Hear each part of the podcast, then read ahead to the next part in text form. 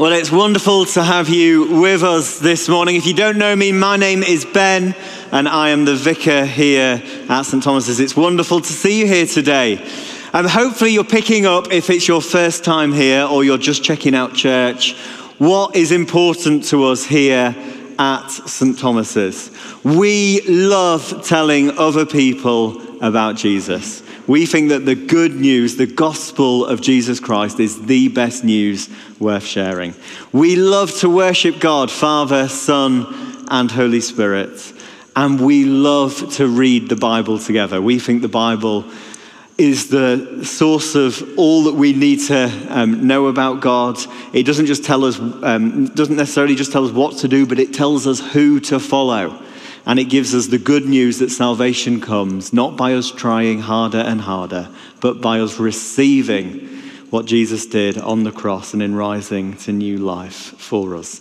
And so we're going to open the Bible together now. So if you have got one, if you could turn to Philippians chapter 2, and I'm going to read from verse 5. Philippians chapter 2 verse 5.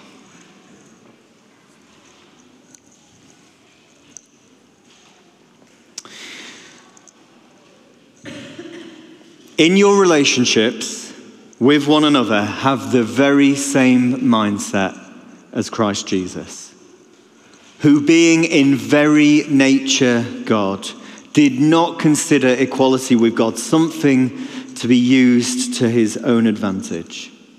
Rather, he made himself nothing by taking the very nature of a servant, being made in human likeness, and being found in appearance as a man. He humbled himself by becoming obedient to death, even death on a cross. Therefore, God exalted him to the highest place and gave him the name that is above every name, that at the name of Jesus, every knee should bow in heaven and on earth and under the earth, and every tongue confess that Jesus Christ is Lord to the glory of God the Father. This is the word of the Lord. So, as I said, it is so good to have you with us today. Whether you are at church for the thousandth time or whether you're here at St. Thomas's for the first time, whether you would call yourself a follower of Jesus or perhaps you're a complete and total skeptic and a friend has just dragged you along today, whatever your story, whatever your background, you are so welcome here. A particularly warm welcome to you if you're here because you grabbed a free slice of pizza outside the front of church last week and you decided to try church today. We're so pleased to see you if that is you. Now, perhaps this is your first time hearing the Bible read, or perhaps you've heard this particular passage read hundreds and hundreds of times. People have often said about this passage from Philippians 2 that if the Bible were a mountain range, this would be its highest peak. This is the Everest, if you like, of all of Scripture. It contains so much of the splendor and the glory of God. And the reason I think that people describe it in those terms is look at what Paul wrote in verse 5 have the same mindset as Jesus.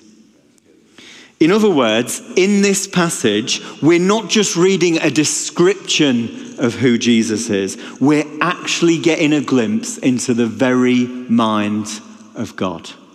We're getting a glimpse into the mind of the person of Jesus. And as you know, Jesus is the person that has shaped history more than anybody or anything else. The whole of history revolves around the person of Jesus Christ. So if you're here and you want to get a little glimpse into the mind of God, then you've come to the right place, and we're looking at the right passage this morning. Have the same mindset as Jesus. Now, church, we want to be conformed, don't we, into the likeness of Jesus Christ. It is often said If you sow a thought, so you think something, then you'll reap an action. And if you sow an action, you'll reap a habit. And if you sow a habit, you'll reap a lifestyle. And it all begins with our thoughts. Our thought life is so important. And so when Paul says here in verse 5, have the same attitude as that of Jesus, an attitude is a set of thoughts that determine the way that we respond in any given situation. My attitude towards Dan, for example, will determine the way that he responds to me in any given situation, whether good or bad. What I think about how I spend my money will determine what I do in any given situation related to finances. And so, if we're to have the same mindset as Jesus, if our thoughts sow an action and action reap habits and habits reap a lifestyle, and it all begins with our thoughts, then our attitude about Jesus is one of the most important things. So let's get a little glimpse into the very mind of Jesus, into his mindset. So we'll work through these passages together, and then we're going to try and apply them to us as a church community and as individuals as we follow Jesus together. So, verse 6 Jesus, who in being very nature God. Now, what Paul is saying here in the most emphatic terms is that Jesus Christ is God. If you want to know who God is, then you've got to look at Jesus. Jesus himself proclaimed this throughout his ministry. He was always telling the Pharisees or the crowds or the disciples, he was either explicit or implying that he was the, the eternal God, that he had always existed. This is why the religious leaders had him killed. In the beginning, John's gospel starts with In the beginning was the Word, and the Word was with God, and the Word was God.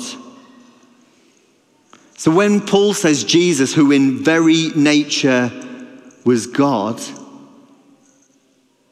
was equal with God, what he means is this that everything that belongs to God belongs to Jesus. And therefore, Christians have always said if you want to know who God is, look at Jesus. If you look at Jesus, you see exactly who God is. Now, the next part of this verse, he did not consider equality with God as something to be used for his own advantage. That's what it says in the NIV. Some translations translate this verse like this He did not consider equality with God as something to be grasped or seized. Now, why on earth, doesn't really make sense, does it, if Jesus is God? Why would Paul say that? Why did Jesus not need to grasp or seize equality with God? Well, the reason that Jesus didn't need to grasp or seize equality with God is because it was already His. You don't need to grasp or seize at something that is already yours. If I want this jacket, for example, I don't have to grasp and seize it and try and wrestle it off somebody else because I'm already wearing it. It's already mine. If I like the look of James's jacket or, or uh, shacket, um, a little bit more, I would have to grasp and seize it because it's on James. Jesus didn't have to grasp or seize it because it already belonged to him. And so he could choose to give some of this stuff up. And we'll look exactly at what he gave up in just a moment. Now, contrast that with the way that human beings behave. We have spent the whole of human history trying to seize or grasp equality with God. It was the very first sin, wasn't it, in the Garden of Eden? Adam and Eve wanting to be on the same level as God. We've built towers to reach to the heavens. We've built civilizations with the sole aim of controlling the population. Some people even declare themselves to be God. We've seen this throughout human history. Some world leaders, even today, their people worship them as if they were God. Our politicians have to be removed from power because they can't willingly give it up. They have to grasp and seize at something that is not theirs. And if we're honest with ourselves, all of us do this a little bit in our own lives. We all want to play God. We do it through manipulation, we do it through power, through control, through money. We've got a pretty good track record of doing it through religion. Lots of religious worldviews are just a way to control and manipulate people. We even sometimes fall into the pattern of our own lives of trying to manipulate and control God. God, if I do this for you, then will you make sure you do this for me? Or if I just work hard enough, surely you'll let me in on the last day.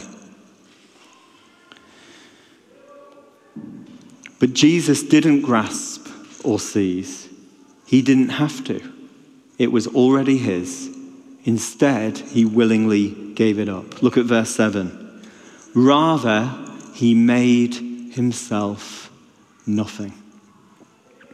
He made himself nothing. Some translations say that he emptied himself. In other words, he poured himself out until it was all gone. But what did Jesus empty himself of? Well, in John 17, verse 5, Jesus was praying to the Father, and he prayed this So now, Father, glorify me in your own presence with the glory that I had in your presence before the world existed. He was emptying himself of his glory. In 2 Corinthians 8, verse 9, Paul would write that Jesus emptied himself of all of his riches. He wrote this For you know the generous act of our Lord Jesus Christ that though he was rich, yet for your sake he became poor, so that by his poverty you might become rich. Now, if this was me or you, how hard would we find this to do? We, if, we were the, if we had all of this glory and all of this, all of this heavenly treasure and wealth, how difficult would we find it to give all of that stuff up? And yet, Jesus Christ did it. Do you know any other king, any other world leader, or any other person that claims to be God that would do this?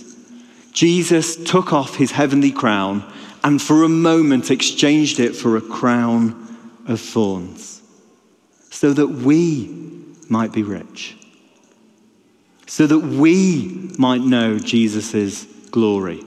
Look at verse, the next bit of verse 7 by taking the very nature of a servant, being made in human likeness. Notice how the same words, Jesus was in very nature God, is now taking the very nature of a servant. Exactly the same phraseology used. Jesus, who is fully God, becomes fully man. Jesus, who has all of the attributes, divine attributes of God, takes on the attributes of humankind. Now, this is really important. It means that God is not just a theological construct. It means that God is not just an intellectual idea. It means that God is not just some old guy in heaven who is waiting for you to work your way up to him or to find him. God in Jesus came to you.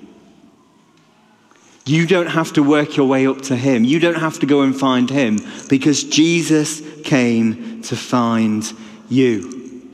And because Jesus became fully man, it means that everything that we go through, God has gone through in the person of Jesus.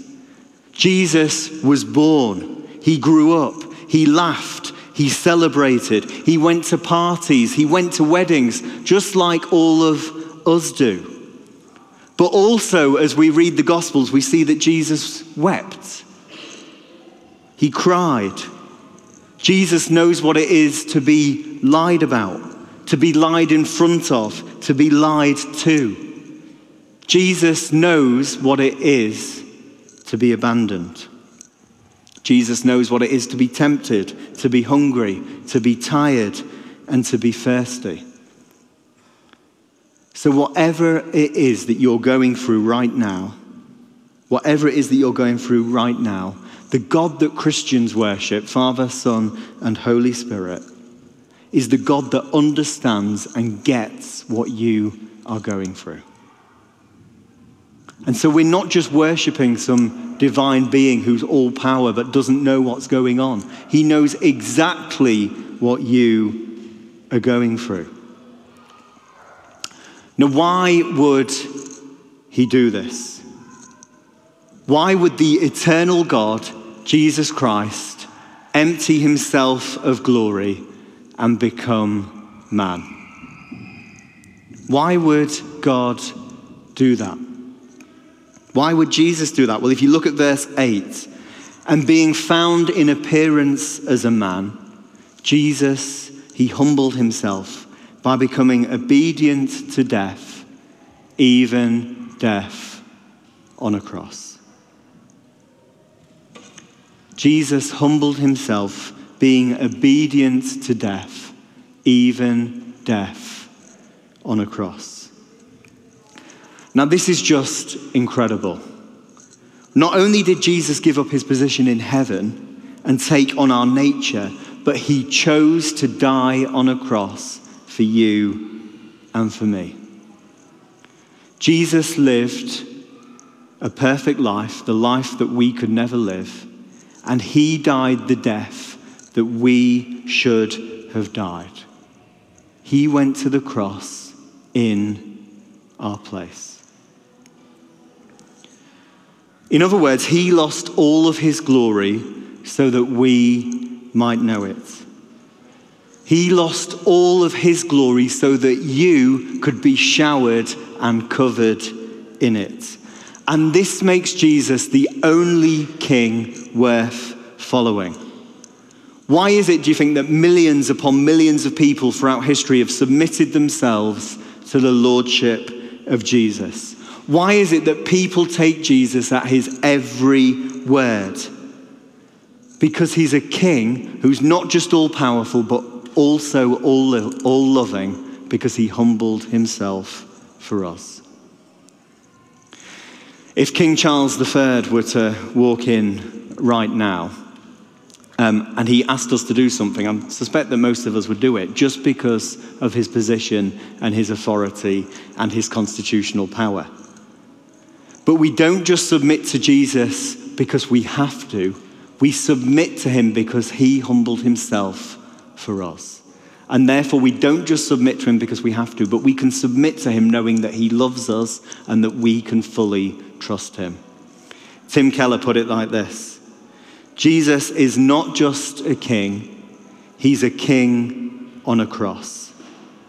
If he were only a king on a throne, you'd submit to him just because you have to. But he's a king who went to the cross for you. Therefore, you can submit, submit to him out of love and trust.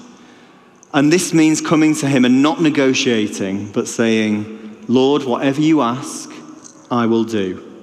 Whatever you send, I will accept. And when someone gave himself so utterly for you, how can you not give yourself so utterly for him in return? Jesus is worth following because he's that king. He's not just a king on a throne, but he's the king who hung on the cross. Now, because of all of this, look at the next few verses. Therefore, God exalted him to the highest place and gave him the name that is above every name, that at the name of Jesus, every knee should bow in heaven and on earth and under the earth, and every tongue acknowledge that Jesus Christ is Lord to the glory of God the Father. Because Jesus humbled himself to death on a cross, therefore God has now exalted him to the highest place. Because Jesus is that king, at the name of Jesus, every knee will bow. Because of all of that, Jesus is the name that is above every other name. And every tongue will one day confess that Jesus is Lord. And so let me just ask you two very simple questions today. Does your knee bow before the name of Jesus Christ? And does your tongue confess that Jesus Christ is Lord?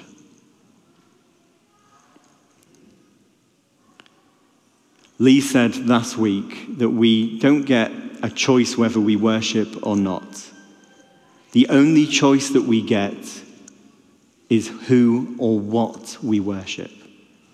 We all worship something, whether it be our bank accounts, whether we put our trust in politicians, whether it's we get our sense of affirmation and well being from how our football team is supporting. We all worship something or someone. But let me ask you this Will your bank account give up all of its glory and die for you? Or your football team? Or the politicians that we're trusting in? No. The only person who would ever do that is Jesus Christ. He's the only person worth following. Now, lots of us have just arrived in the city to study.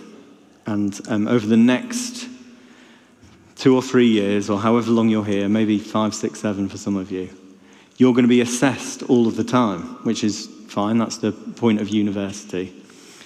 Um, God is not like some examiner who sits up in the sky and marking us out of a scale of one to ten every single day.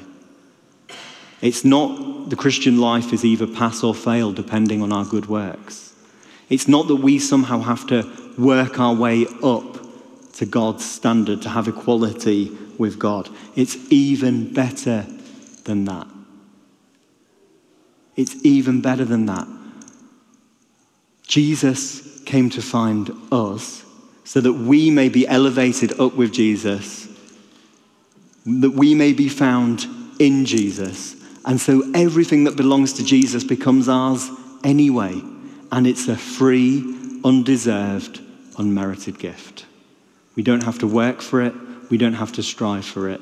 It's a free gift, and we get covered in all of God's glory anyway. Now, what does this mean for us as we sit here in St. Thomas's today, as we start out on this new adventure in the city centre together? It's our second Sunday here um, in this building for those of you that have just joined. Well, our vision statement here at St. Thomas's is this to be a people that follow Jesus, build community, and love Newcastle. What does this mean for us as we follow Jesus together? Well, perhaps you're here today and you found the last few weeks pretty hard. Perhaps you've just started a new season of life. You've just moved into a new home or started a new job or course. Perhaps you're finding it all pretty overwhelming. Well, that Jesus became man, fully God and fully man. As I say, he knows exactly what it is that you're going through. In fact, more than that, he not only just knows what you're going through, but he promises to go through it with you. Jesus said that he will never leave or forsake you. And so, for some of us, if we're already feeling a little bit homesick, or we're feeling a little bit overwhelmed at whatever life has thrown at us over the past few weeks, Jesus promises to be with you. And that makes all of the difference. Perhaps at the moment, you know Jesus is asking you to do something You're still thinking about following Jesus here, but you really don't want to do it. Perhaps it's something to do with a lifestyle choice, not doing something that everybody else in your halls of residence is doing. And you're going to find, you know that you're going to find that pretty tough. Well, as I've said, you can submit to Jesus not just because you have to, but you can submit to him out of love and trust because he went to the cross for you and therefore, you can know that it's the be- very best thing that He's asking you to do. One preacher that I really like to listen to occasionally is a Yorkshire guy called Leonard Ravenhill. And he was um, a bit of a revivalist preacher that in the early part the, to the middle part of the 20th century. And on his gravestone, it just has his name, the date that he was born, the date that he died, and then a quotation. And it just is from one of his sermons, and it just says, Are the things you're living for worth Christ dying for? Are the things you are living for worth Christ dying for? That's a challenging, that's, that challenges me every time I hear it. But it's not, meant to, it's not meant to make me feel guilty. It's a reminder to me that I can submit to Jesus because he's true and trustworthy and loving.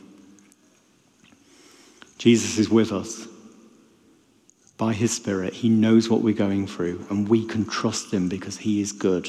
And he loved us so much, he went to the cross for us. Secondly, building community. Remember, Paul is writing this letter in Philippians to a community. Just before the verses that we read, he says to this community, this, this little church that he'd planted just a few years earlier, do nothing out of selfish ambition or vain conceit. Rather, in humility, value others above yourselves, not looking to your own interests, but each of you to the interests of others.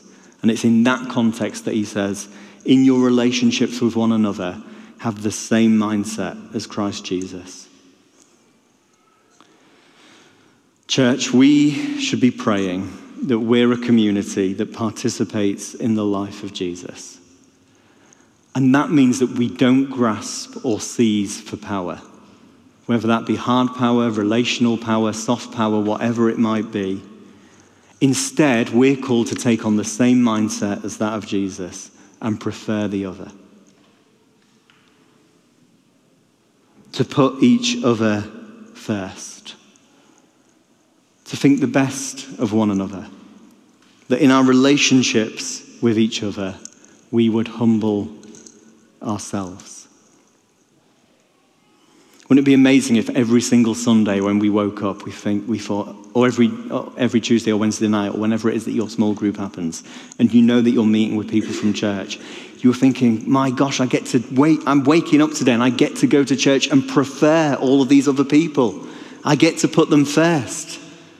I know that I'm going to meet James and Lucy and it's going to be amazing and we're going to be able to worship together and I'm going to be able to practice humility and put in them first every single Sunday. What kind of a community would that create if we were to put this into practice? How attractive would that be to a city that desperately needs to see humility and relationships practiced like that? Where all we see is just people grabbing for power and people grabbing for position and people grabbing for privilege. If we could do the opposite and serve one another, submit to one another, prefer the other, how amazing would that be? And thirdly, our third part of our vision statement is to love Newcastle. Now, this amazing description of who Jesus is should make us want to worship him. It should make us want to read the Bible more, but it should also propel us outwards. It should propel us onto the streets of this city, into our streets, into our workplaces, into our classrooms to talk about Jesus. If we're to have the same mindset as that of Jesus, who humbled himself, we too should humble ourselves for the sake of the gospel. And sometimes that will be uncomfortable. Sometimes we'll stand out like a sore thumb because we, we worship and think a little bit differently to everybody else. But we're called to empty ourselves for this fantastic city that we've been called to. And God's promise is that as we empty ourselves, as we pour out ourselves out for the sake of others, He will constantly fill us with the power and the authority that comes from the filling of the Holy Spirit. Again, I'm just conscious there's lots of new students here today. Let me just say this to you if you are a new student. You have been called by God to this city. And you have been called by God to study the degree that it is that you're doing. But you've been called by God to this place for more than just to study and do a degree. You've been called by God to this place, to your halls of residence, and to your course, so that you might reveal the glory of the person of Jesus to your housemates, your course mates, your lecturers, the people that you're living with. You've been called here, whether it be for three years or for the rest of your life, to see this city and this region transformed by the good news of Jesus. And if that's true, which I think it is because God's sovereign over everything, then that should completely change um, the, the mindset that we have when we're walking into university. We can walk into university thinking, gosh, I'm, con- I'm carrying all of the glory and the goodness of Jesus with me into this lecture. And this isn't just for students, this is true for those of us that are staying at home and bringing up children, for those of us that are working jobs in the city, for those of us that are doctors or dentists or teachers. Wherever it is that we go, we're taking the very glory and person of Jesus with us. Now, that changes the way that I approach every day. It changes the way, it should change the way that I walk into a shop, that I walk into a lecture hall, that I walk down the street. Because I'm taking the glory of Jesus with me. I'm emptying myself. God's refilling me so that others may know that Jesus is Lord. Now, the real beauty of this passage is this Irenaeus, one of the early church churches um, leading thinkers, wrote this. Jesus became what we are so that we might become what he is. Jesus became what we are so that we might become what he is. Jesus became sin so that we could become perfection and glory. Now, I think the most amazing thought that I've ever had, and it wasn't an original thought, someone else said this to me, but the most amazing thought that I have over and over again is this. When God the Father looks at me, because I'm in Jesus, because I've become what He is, through what He's done on the cross and resurrection for me, because I'm found in Christ, when God the Father looks at me, He looks at me with the very same love and affection and devotion as he does his only Son, Jesus Christ. For those of you that know and trust Jesus, that's also true for you. When the Father looks at you, he looks at you with the very same love and affection and adoration as he does Jesus Christ. Now, if that doesn't change the way that we carry ourselves and the way that we think about our friends and our neighbors and our callings and everything else, then I don't know what will. And isn't that good news worth sharing?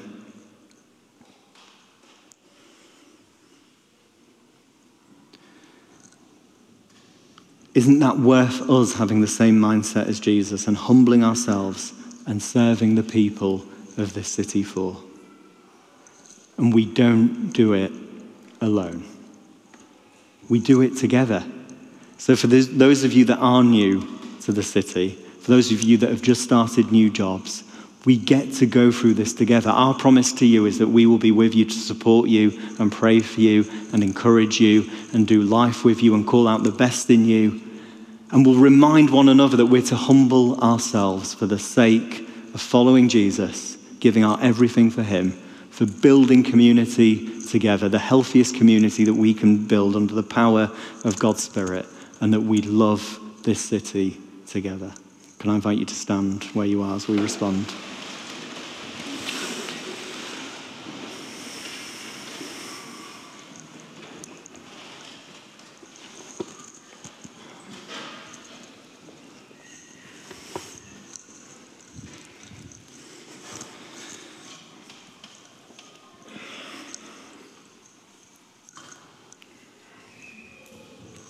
So, as I said earlier, we believe that,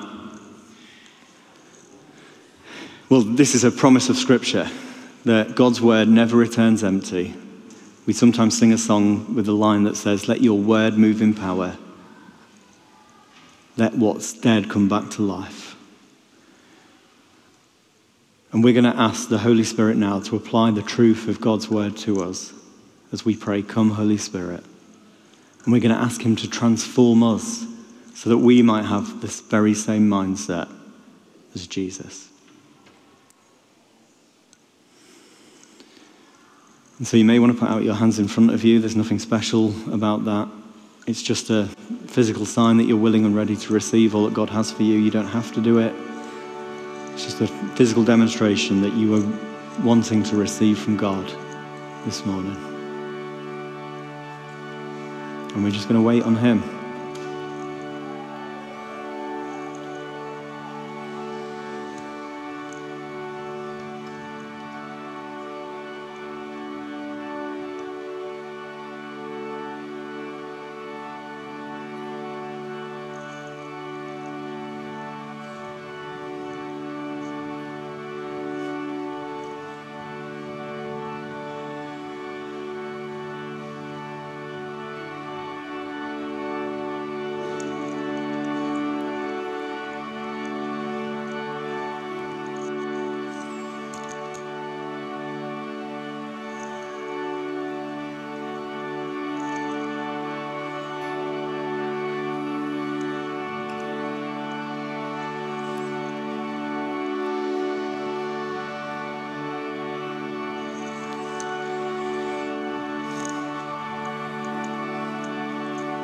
Come, Holy Spirit.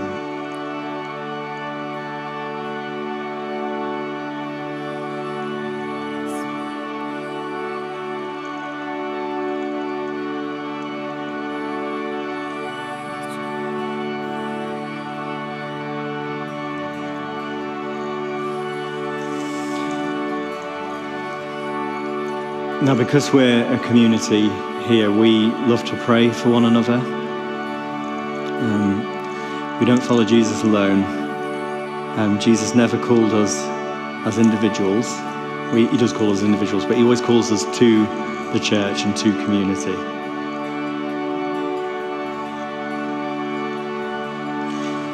And so, just some of those things that I was working through at the end there. If you know that you're going through a, a period at the minute where you just need to know that Jesus knows what you're going through and that He sent His Spirit to be with you and to comfort you, that He might never leave or forsake you. If you just want to raise a little hand where you are right now.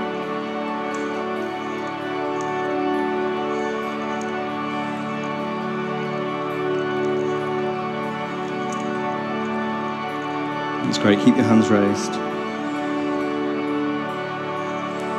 And if you know that God is calling you to practice these healthy relationships together, um, that in our relationships with each other we'd humble ourselves. And perhaps there's a tricky relationship that you're going through right now. Again, you don't have to raise a hand, but if that is you and you want some prayers, you want to just raise your hand with everybody else that's got a hand raised at the minute. And then lastly, if you want God to fill you that you might be able to proclaim to this city the glorious truth of this passage. Perhaps you've just had a fantastic conversation with a housemate that you've only just met. Perhaps you're having a great conversation with somebody at work. And you just are longing for these people to come to know Jesus. Again, if you just want to raise a hand, if everybody else has got a hand raised at the minute. That's great. So we're going to worship together. Keep your hands raised if that's you. If you have got a hand raised, the prayer ministry team would love to pray for you. So um, if you could come out um, to where Brogan and Lee are on the right, or on the left here, um, just here, the prayer ministry team would love to pray for you. So if that is you, if you want to just begin to make your way um, to the front, don't leave this place without having had somebody pray for you. It might be the best thing that happens to you today. We'd love to stand with you and pray with you for whatever it is that you're going through. And as people make their way to the front for prayer, um, the rest of us, let's worship God together and we'll continue to respond, continue to think about those verses that we've read together. And let's lift high the name of Jesus. Let's confess that He's Lord and bow the knee before Him.